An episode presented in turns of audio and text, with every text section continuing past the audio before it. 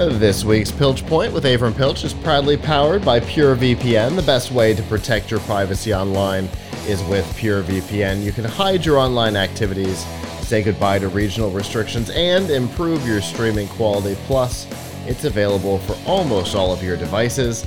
You can get a special price and a 31 day money back guarantee right now by going to pilchpoint.live slash purevpn. All right, we've we've been on and off recently, and uh, that caused us to to miss a particular topic, which is kind of special uh, for today because today's Pi Day. Yes, so we are uh, we're doing this now on March 14th, otherwise known as Pi Day, for the first three digits of pi. And uh, so, what better day to talk about Raspberry Pi? Actually, there was a better day, to be fair. And that better day was February 28th, which marked the 10th anniversary of the first Raspberry Pi shipping, uh, first Raspberry Pi being available. Actually, if you really want to be technical, it was February 29th, 2012. However, since uh, there is no February 29th this year, we all celebrated on Monday, the 28th. So um, it's been quite the journey for Raspberry Pi, having sold uh, well over 40 million units in that in that 10 year time period. And uh, speaking of which, I have one in a robot right here. This is a Trillo, a Pimoroni Trilobot that my son and I just uh, just built a couple days ago, and you can see in here there is a Raspberry Pi 4, which is uh, the kind of latest and greatest model, and uh, but there have been uh, over there have been more than 20 different models of Raspberry Pi released in these 10 years.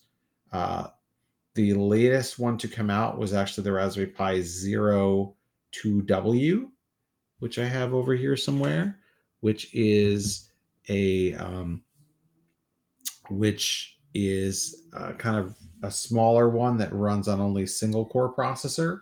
Uh, obviously, the fastest is the Pi 4B. The fastest is to get the Pi 4B with eight gigabytes. Uh, but um, just a quick note uh, Raspberry Pi is also uh, subject to some shortages right now. It is very difficult to find a new Raspberry Pi in stock. Um, there are people scalping them on Amazon and eBay for like well over a hundred dollars for like a two gigabyte model, which should cost forty-five dollars uh, MSRP. So there's huge demand and like everybody else, uh, Raspberry Pi has been hit by some uh, availability issues. Um, however, this is a really long way to go for something that was started as kind of the the brainchild of a couple of folks, uh, mainly uh, Eben Upton and uh, Pete Lomas, uh, back in you know I think it was around 2008 2009 where they came up with the idea. Um, Upton was working for Broadcom, but he also was working uh, with Cambridge University in England, and they weren't getting enough um, applicants for their computer science program, and they thought there's just not enough, um, not enough people apply, not enough people applying. There's not enough kids who are getting interested in computers and programming. So they decide, okay, what we're going to do is we are going to um, come up with a low cost computer that costs around 35 US dollars that kids can, you know, kids can hack and play around with. And we're going to make a thousand of them. Uh, if we can get the right thousand kids uh, to have them, then maybe we can get another 200 or 300 applications eventually to uh, Cambridge computer science program. That was the very minimal goal of this project. Um, however, Uh, once they started working on it, they realized a lot more people would want one, and uh, and so it started to become a much bigger project.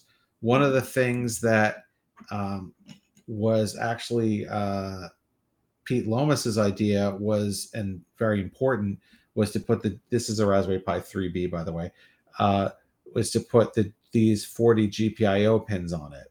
So the GPIO pins are really important because they allow you to use uh, all kinds of electronics with it, plug in wires, sensors, motors, and there's a whole ecosystem of what we call HATs, which are stands for hardware attached on top, which are things that you can put on top of your Raspberry Pi to give it different functionality. So, for example, uh, here I have one, a Raspberry Pi 4, that has a unicorn hat on it. And the unicorn hat, very simply, is it uh, you can program it to light up different colors. It's just uh, this one is just mainly LED lights. But uh, I have another hat here. This is a, I mean, some of these are a little cute and not super, super practical, but this is a Christmas tree hat. Um, we don't always need practical, Avram. Yes, yes, yes. We don't always need practical. Um, this is the Adafruit Braincraft hat. Uh, this is used to help you learn about AI. So it's got a screen and it's got lights and it connects to speaker and microphone and uh, camera. Uh, and you can um, use you can use this to take advantage of uh, the AI capabilities of uh, Raspberry Pi 4, which is not super fast, but you can um, you can use um, you can do some machine machine learning on here. So um, of course, the latest the, the biggest uh, thing to happen in Raspberry Pi in the last few years is this. Uh, this is the Raspberry Pi Pico, which yes. came out last year, and it is not like other Raspberry Pis. So all Raspberry Pis before the Pico were computers. They run a version, they run Linux. They actually can run many different operating systems, but the main one people run on there is Raspberry Pi OS, which is a version of Debian Linux uh, and very well supported. These, however, are the Pico is a microcontroller. So for those keeping score at home, a microcontroller is not quite a computer. It doesn't boot up to an operating system it runs a single program that you tell it to run. And generally speaking, uh, it is really good for simple electronics projects where you don't want the heavy overhead of waiting for something to boot up and having to program it through the operating system. Let's say you just want it to like, hey, I just want it to light up to light up lights, or I just want it to move a motor, or you know, respond to, or I want to build a keyboard with this which folks are doing now, and I want this to to handle the input from the keys and pass it along to the computer. So you program this in you can program this in C, you can program it in in MicroPython or CircuitPython, um, but it is a microcontroller. So these are really cheap. These are four dollars, and you can um, you can do a lot with them. And folks have actually taken the CPU from this, the RP2040, and put it into other devices like this thing over here, which is a macro pad. So, um, which is run by an RP2040 chip inside. So, um, so there, so obviously, 10 years, a lot has a lot has happened in in Raspberry Pi world. Um, some other quick Raspberry Pi facts are that um, are that the are that there are multiple Raspberry Pis on the International Space Station. There were originally there were two first generation Astro Pis, which were you know which were the old you know like old like single core uh, processor Raspberry Pis. But this past year they upgraded it to new Astro Pis that are based on the Raspberry Pi 4 and have a high high res camera and um, children in Europe can actually compete to have their programs run on these Raspberry Pis on the space station. Um, so, uh, so that's so that's pretty cool. Um, so there's um, there's a lot, obviously, a lot to to find out. At um, a lot of projects you can do. Uh, so I really encourage folks to check out tomshardware.com where we have a lot of getting started articles. Now, if you want a Raspberry Pi today, it is hard to get your hands on one, but there are a couple of ways. One, you could get this. This is a Raspberry Pi 400. So it's a keyboard with a Raspberry Pi built in Raspberry Pi 4 built into it. And you can see that the GPIOs and all the ports are on the back. So these are readily available and they're $70 and they have the four gigabyte Raspberry Pi in it. So the four gigabyte Raspberry Pi alone is $55. So it's really only $15 more to get it in here. The main thing is this isn't great.